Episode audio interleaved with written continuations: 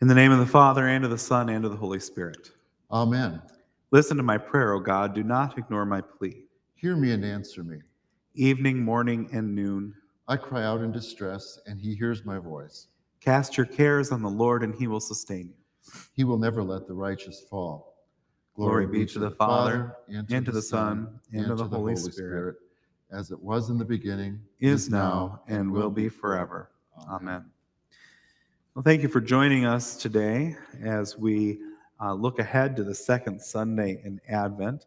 Our apologies on the forefront. Both Paul and I contracted colds over Thanksgiving. Um, feeling overall okay, but we do not sound all that great. So we've messed with the sound a little bit to try and take the edge off the crackle, but we're both singing much lower than we normally do. So uh, please bear with us, and we apologize in advance for any sniffles, coughs, or other sounds that you hear that aren't normally part of the podcast. But as we look ahead to Advent 2, we continue this um, move towards Christmas. Last week we had the triumphal entry with Jesus coming into Jerusalem, the reminder of why he's coming in the first place. And now we get two weeks of John the Baptist. So the next two weeks, we hear John the Baptist preparing the way, talking about the coming of Christ. And growing up, uh, just as a way that I sorted out in my brain, because we always celebrate Advent into Christmas in this way, I always pictured John the Baptist as preaching prior to Jesus' birth. And it wasn't until I think I was in seminary before it finally all came together for me that, wait a minute, Mary hears that she is pregnant and goes to visit Elizabeth, and John the Baptist is in the womb and leaps at that point. And then John baptizes Jesus shortly, or right as Jesus' ministry is beginning. That John and the Baptist and Jesus are only about six months apart in age. They're cousins who grew up together. But because we hear the John the Baptist readings prior to Jesus' birth, it's easy for us to forget that they are not only cousins, but cousins who are within six months of age from one another. Could be as close as three months uh, difference between them which is also an interesting thing to think that they grew up together. That if Mary goes to see Elizabeth when she's pregnant, John the Baptist and Jesus would have ran into each other at family functions, at major family events, maybe spent holiday celebrations together, traveled to Jerusalem within their family groups together. So they know who one another is. And when Jesus goes to see John the Baptist for his baptism later on, John, it's not the first time they've met. They've got a long family history together. But that's all happening within the gospel readings. We're going to focus in on our uh, epistle reading for next week, which is Ephesians chapter 1, verses 2 through 11. It's not Philippians? Oh, yes, it is Philippians. Apparently, my cold is also affecting my eyesight. It is Philippians chapter 1, verses 2 through 11. I have no idea where I came up with Ephesians in that. Um, well, we had done a long, long series of, out of Ephesians, but why, why do you think they chose Philippians for uh, preparing with these, these uh, two weeks with, for John, uh, John the Baptist? If I had to guess, and I'm not entirely certain as to why they choose Philippians, I would think that it has to do with Paul's going to emphasize uh, partnership in the preaching of the gospel people working together to do this, um, which is how we can look at John the Baptist. There's a lot of conversation about being witnesses for what the other person is teaching. And um, also the purpose for why Jesus is coming. And so Philippians does a nice job of laying those things out. And, um, and in that way, ties to what's happening with John the Baptist as well. That's, I think that's a good theory. So, with that in mind, could you read for us, please, chapter 1, verse 2? Grace to you and peace from God our Father and the Lord Jesus Christ. Thank you. So, this is a standard greeting for any of Paul's letters. It's familiar to us grace and peace to you from our Lord and Savior Jesus Christ. It's how sermons begin. So, if you've listened to a Lutheran preacher, uh, on a Sunday morning. Sermons begin and end pretty much the same way. Um, they begin, grace and peace to you from our Lord and Savior Jesus Christ, and end with um, the grace of our Lord Jesus Christ um, be with you always. Amen.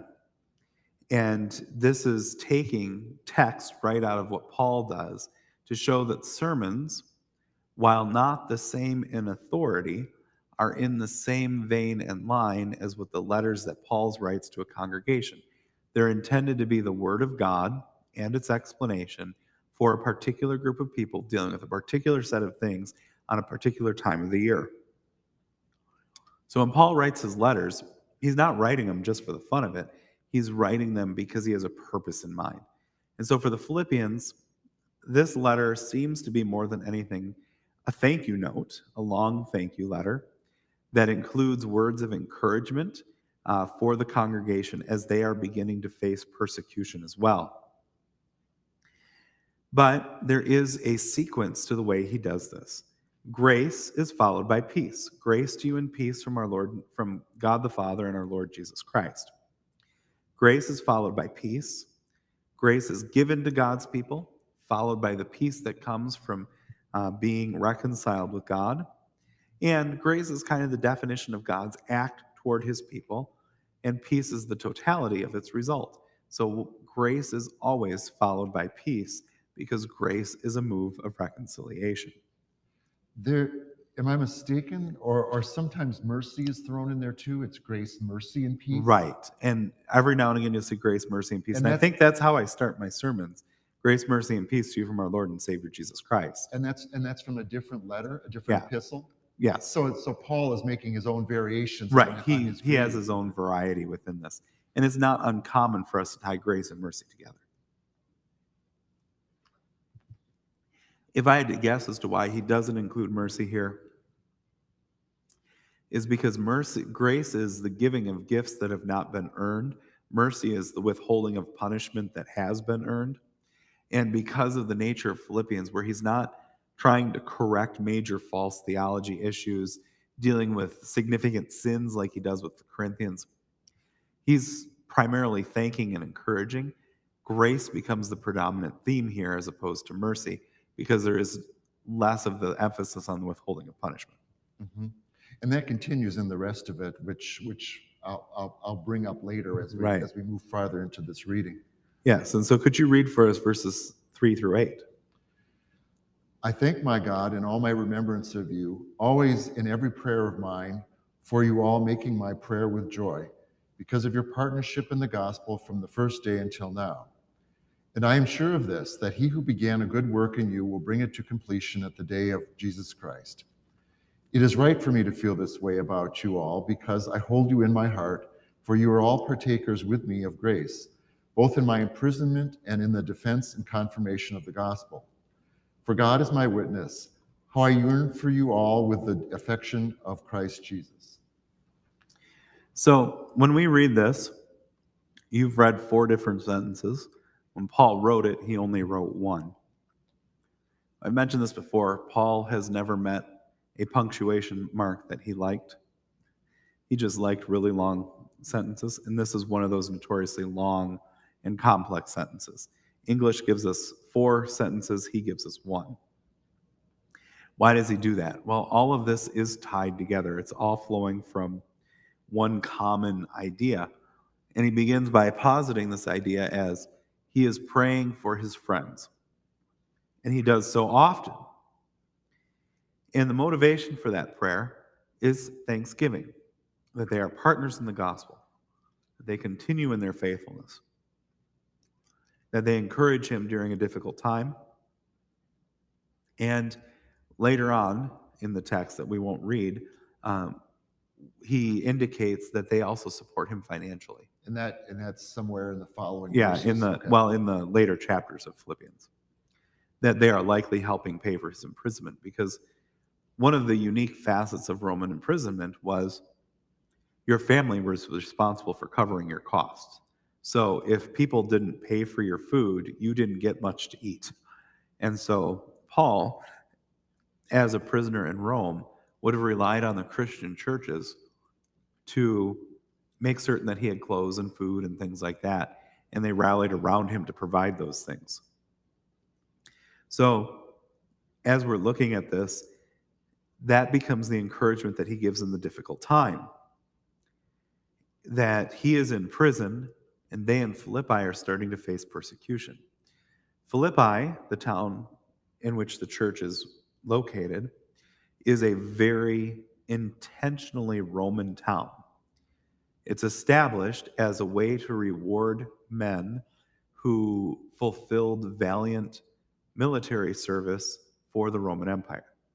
So it had been the custom that the Roman emperors, after a major battle or after a major war, would grant citizenships to the soldiers who had been fighting, giving them a piece of land, and often they did this in and around Rome. Well, about 40 years before Christ was born, the decision was made let's give the land in the farther parts of the empire away. That way we can have Roman strongholds, not just around the city of the major city of the Empire of Rome, but also in the far flung areas so that we can increase loyalty and patriotism in the areas that are harder to hold on to. so Philippi becomes one of those cities, and it is filled primarily with Roman citizens, which means that the primary god of that place is going to be the worship of the emperor and the Roman gods. So the Christians who start to uh, create a Christian church here, there doesn't even seem to be a very big Jewish presence prior to their arrival because they're worshiping on a riverbank, not inside of a synagogue, as would have been the uh, case with the rest of the early churches. Is they're at odds with the rest of the citizenry there because they are doing something that would run contrary to the patriotic move of supporting the emperor and the emperor alone. But it, as best as we can piece together from Paul's writings and a few other things, this the church in Philippi is started by a group of women, um, some of them quite wealthy. They meet on the riverbank of a church, and they are incredibly faithful and face very early and frequent persecution because they are so outside of the normal activity for the rest of the people in their town. So this um, community there is it's it has that same mindset as the people of Rome would have had. It's it's almost like a like a veterans home or veterans community if you want Right. to look at it that way. Yes, and um, probably much more homogenous in nature than what Rome was, because Rome is very much a metropolitan city. There's all kinds of different types of people. There's a lot of diversity. There's a huge Jewish community. Um, Rome would would have been think like New York or um, London or Paris, that kind of a, a status city. because it was the head of the empire. I mean, Right. all, all all roads lead to Rome. is All the roads, expression. all roads Yeah. lead to Rome. Right, and so all all those different ethnicities would have been represented there. Philippi was not a not a trading city, was it? So Not really. It's it's a military city. right, right. So it had that kind of special status. So it didn't didn't have that that influence of uh, from Right. outside groups, unlike other Greek cities that maybe they were trading cities and, and Right. had that. Uh, And the city, when the Romans decided to use it as a, a place to reward veterans, wasn't much of a city. It kind of collapsed in on itself just because of the nature of where it was located. But it was of strategic military importance. So Rome wanted there to be a town there. It was intentional that the emperor said, there needs to be a town here. And so when they move all of the veterans in and all the Roman citizens in, it's not like they're mingling with that many people who were there before them it's pretty much just Roman citizens who are military veterans, and that creates a very unique kind of socioeconomic situation that makes Philippi different from the rest of the cities in the area. and I would think ministry would have been tough there because they would have been loyal, as you said, to the emperor's Right. religion. Incredibly loyal to the emperor. But the advantage Paul has is Paul is a Roman citizen. Likely the son or grandson of somebody who received citizenship through military service. So he can very much speak the language Mhm. of the people who are in the city. So he also calls them partakers in the grace of God. And because they are partakers with him in the grace of God, he yearns for them with all the affection of Jesus Christ. And what he's trying to illustrate to them there is that in the same way that God was willing to give up everything for the sake of their salvation, Paul has that same sort of response of love and compassion for those people. Um, he he recognizes them as brothers and sisters in Christ, wants them to know that, and wants them to receive all the gifts that that brings. Would you read for us, please, verses 9 through 11? And it is my prayer that your love may abound more and more with knowledge and all discernment, so that you may approve what is excellent, and so be pure and blameless for the day of Christ, filled with the fruit of righteousness that comes through Jesus Christ to the glory and praise of God. We now learn the content of the prayer that Paul makes on behalf of the Philippians. We know why he prayed, now we know how he's or what he's praying for. First, that love would abound. that They would learn to sacrifice and live Christ like lives. That, and I think it's a beautiful how he phrases that. My prayer that you, your love may abound more and more.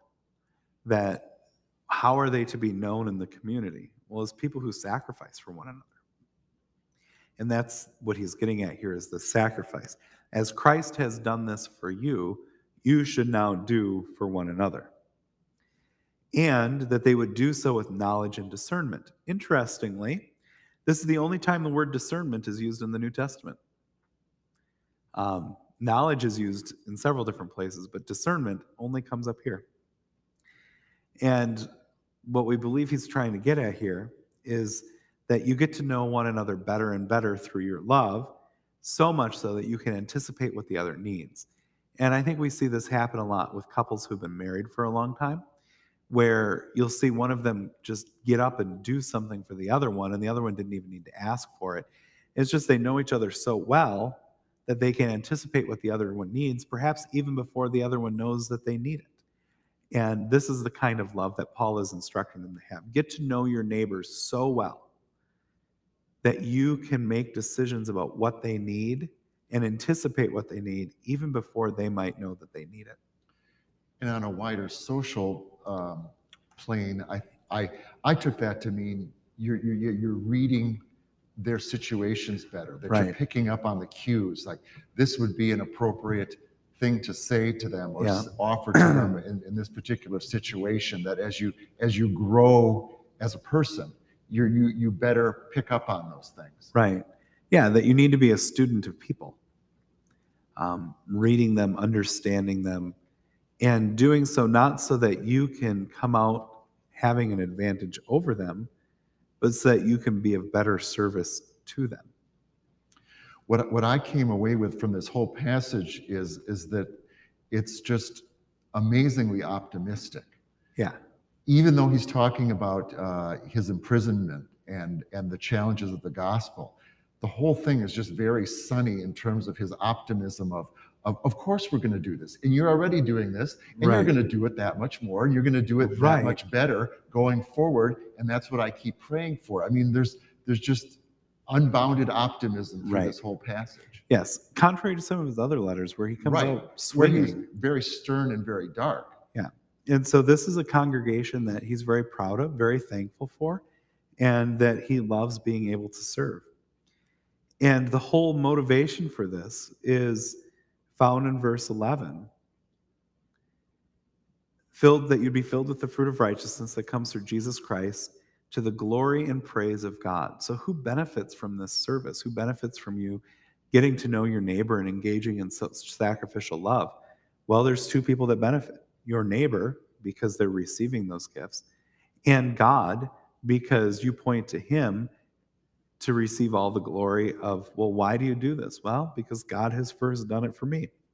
It's like I mentioned in the sermon on Sunday that um, the beauty of our understanding of justice is that we don't need to worry about finding revenge or restoring equilibrium. We know that God's got it under control. And so we can just focus on sharing love with our neighbor and not have to worry about accumulating enough good things to outdo the bad that we've done because Christ has already done more than enough of that for us. and and fundamentally that we are created to glorify God.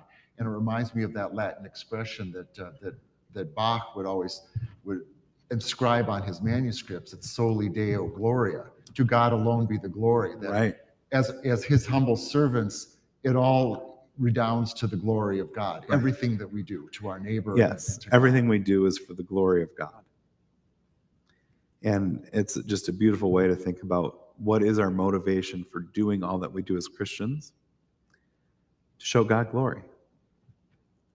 As Pastor mentioned, these uh, next two weeks in the church here, the second and third Sundays of Advent, we hear the readings about John the Baptist. And there are a, a lot of our Advent hymns mention John the Baptist. And today we're going to focus in on one that uh, bears the title, Hark, a Thrilling Voice is Sounding. And Which I love that you picked this one on the day that our voices sound anything but thrilling. Um, well, I've got a humorous anecdote to go along with that. Um, if you're following along in the hymnal, it is uh, hymn number 345. 345. And um, if you have one of the old hymnals, it's it's number 60 in that hymnal, but I believe the translation has been somewhat updated and altered in that one, so it may not follow exactly. Let's start with the, the text of this particular hymn. Uh, its authorship is uncertain. Uh, some have thought perhaps Ambrose uh, uh, of Milan was the author, but there's no proof to that. It's a possibility, but we don't know that for sure. We do know that it was used rather widely in the Middle Ages, and it was appointed for, for use in lauds, that is the daily service, for every day in Advent. So it was such a, um, a treasured and widely used one that, that it was sung every day in those services during the season of Advent. Uh, so it, it comes to us from the original Latin. It was originally written in Latin. And the translation we are using is by uh, Edward Caswall, a, a 19th century um, translator, who um, is second only to John Mason Neale in terms of the number of and quality of translations from Latin hymns that have come forward to us from history. Um, he, um, later in life, converted to Catholicism. He was one of those who started out in the Church of England and converted to Catholicism. So it is his translation that we use largely for the version that appears in our hymnal, again at, uh, at number 345. What is kind of humorous about this is that um, the first line of, of Caswall's original, original translation read, Hark, an awful voice is sounding, which would pertain to us, the two of us today, certainly. Right. And it's just another example of how the English language has changed over time, how something that we would describe as awful is not bad, but but as we would perceive it now, but it's just something that is it's maybe shocking or something that It's strikes filled with awe into yeah, filled with awe. Yes. And even the word awesome has changed in, in terms of how we use it. Right.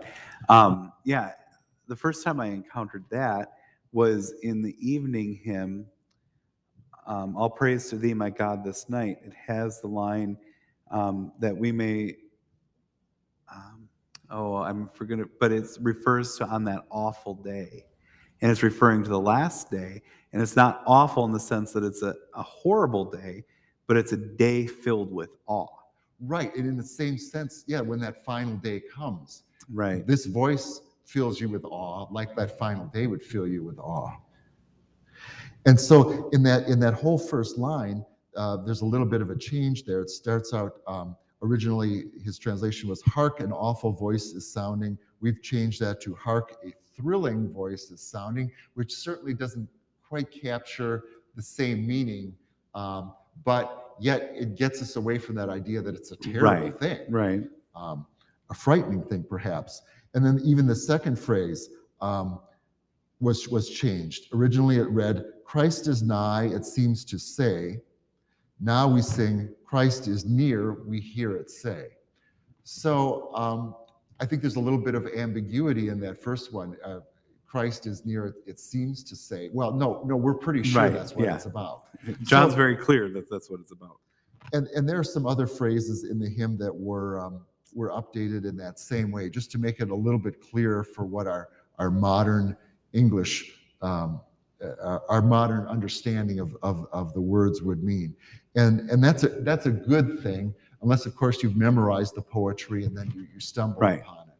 But- Well, and looking at the text, I think this one, perhaps more than most hymns, if you can sing the punctuation, it just makes this hymn come alive. And I had never realized that until I sang it in choir. And I think just because of the nature of how we sing things, in congregational sense, we tend to be pretty lazy singers. We just kind of run it all together, breathe wherever we want to.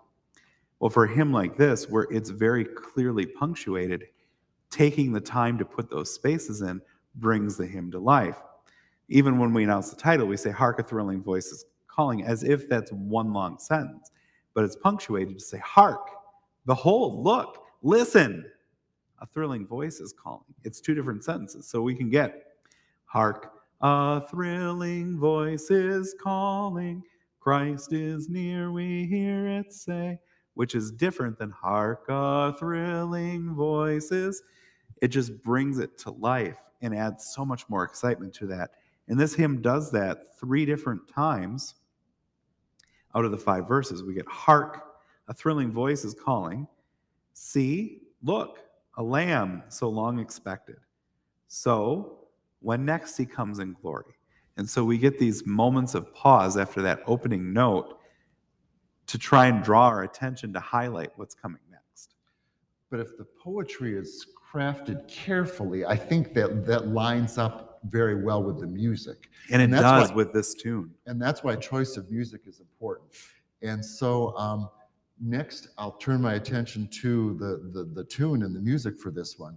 In, in our current hymnal, the tune is one with the tune name Merton, which was written uh, in the mid 19th century, around um, I think it was first published around 1850. So it's it's contemporaneous to the translation that we have here as well. The two were paired together, and it's named Merton either after Merton College or Merton Parish, one of the two in England. But it's one of those hymns that has a place name, and it was written by by William Henry Monk.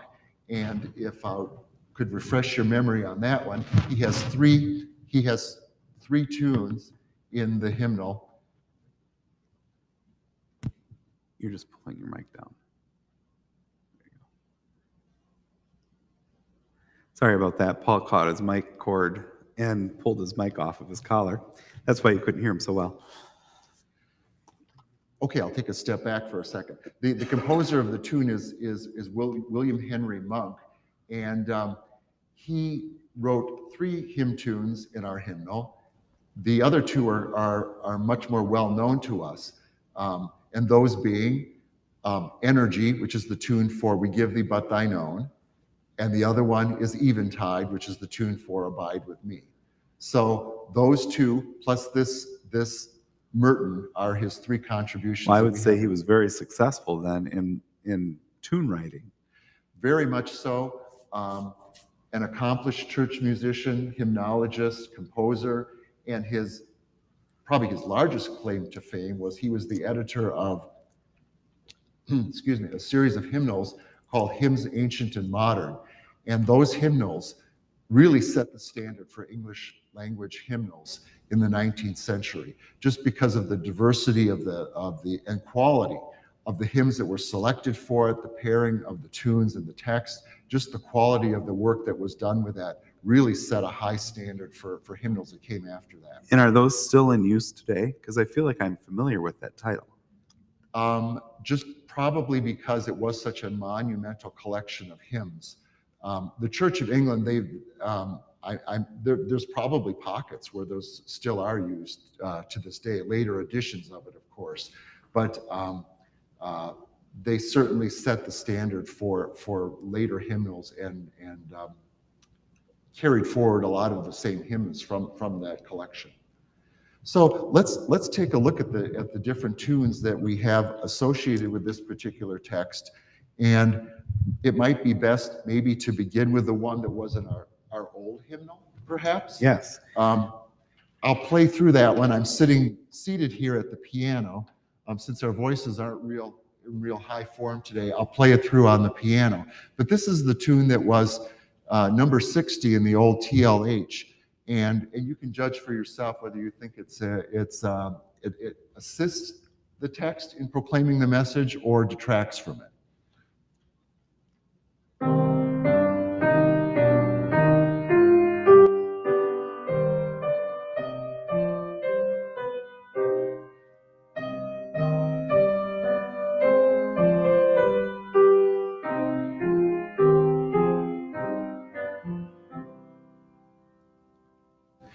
Kind of a dark tune, and, and in that way, it kind of is a, um, a, you know, a solemn warning, as, Mhm. as the text says. So it Well, fits in that regard. And from a time when Advent was more somber, more Lent like, it did fit the nature of that season.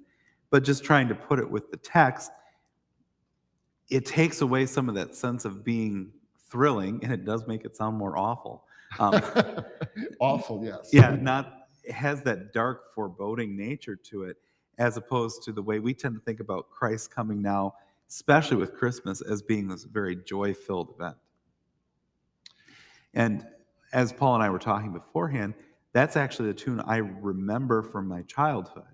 Um, I grew up in a congregation that did not use TLH, but used Lutheran worship or the blue hymnal, as many people would know it. So TLH being the red hymnal. I grew up in a congregation with the blue hymnal, which had an entirely different tune altogether, which Paul's going to play next. But I remember singing the red hymnal tune, so our congregation must have favored that one over what was added for Lutheran worship. And I, I think for, for our purposes here, I may skip over the, the version that, that um, appeared in LW. Given that our congregation never purchased that hymnal, it would be largely unknown to our congregation. It's anyway. not a terribly inspired tune when it comes to this text. Um, I would, I would agree. It's, it's, it's not a terrible fit, but, but um, uh, I think there's better choices. And one of those better choices is this tune by, by Monk. And um, it's, it's one from that, that comes from that same period as, as the uh, translation of the text. A lot, there's a lot to like about it. Um, first of all, it begins with that, that triad, the first, third, and, and fifth scale degrees we have a lot of hymn tunes that begin that way.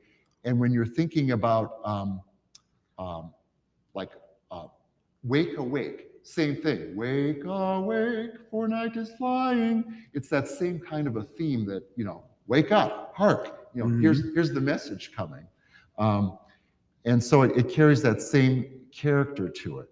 Um, And in our Western ear, that 135 chord is a, always a very pleasant sound. Mhm, mhm. Very easy to sing, very approachable. Um, the whole the whole tune is. So um, perhaps um, how many stanzas would we like to sing of this one? It's it's fairly short. It is fairly short. I tend to really like verses one, three, and five, um, if we can get through them. Sure, I think we can manage that. And uh, stanza five, as is often the case, is a doxological stanza. Um, the the nice thing about this hymn is it uh, for this time of year, it still has echoes of the end times in it. I don't know if you picked up on that. Um, stanza four, in fact, so when next he comes in glory and the world is wrapped in fear. Well, there's that awful day Yeah. um, uh, notion again that um, um, we're always kind of living, we're living Right. in those end times. Well, and I think that's one of the beauty of this hymn. The poetry is so strong in moving you from verse to verse because we begin the first verse by saying, Hark, look, behold, hark, a thrilling voice is sounding. The second verse, which we're not going to sing today, begins with startled at the solemn warning. So you got people's attention. It scared them, startled them.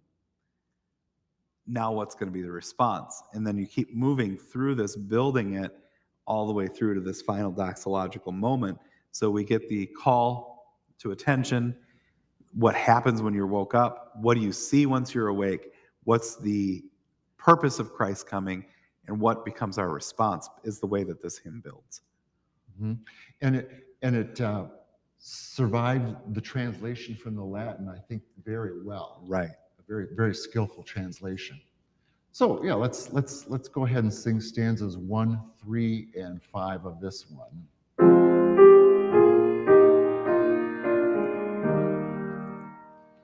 Hark, a thrilling voice is sounding. Christ is near, we hear it say. Cast away the works of darkness, all you children of the day. See the Lamb so long expected comes with pardon down from heaven. Jesus haste with tears of sorrow, one and all to be forgiven. Honor, glory, dominion to the Father and the Son, with the ever living Spirit, while eternal ages run.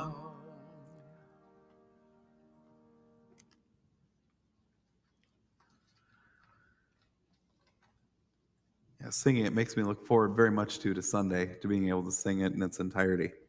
It's a one of the beautiful hymns of Advent. Let us pray. O Lord, Have mercy upon us. O Christ, Have mercy upon us. O Lord, Have mercy upon us. our Our Father, Father, who art in heaven, hallowed be thy name. Thy kingdom come, thy will be done, on earth as it is in heaven. Give us this day our daily bread, and forgive us our trespasses, as we forgive those who trespass against us. Lead us not into temptation, but deliver us from evil. For thine is the kingdom, and the power, and the glory, forever and ever. Amen. Blessed Lord Jesus Christ, at this hour you hung upon the cross, stretching out your loving arms to embrace the world in your death. Grant that all people of the earth may look forward to you and to see their salvation. For your mercy's sake, we pray. Amen. Please join us for worship this weekend. Our worship opportunities are at 8 a.m. and 10:30 a.m. on Sunday, and on Mondays at 6:30 p.m.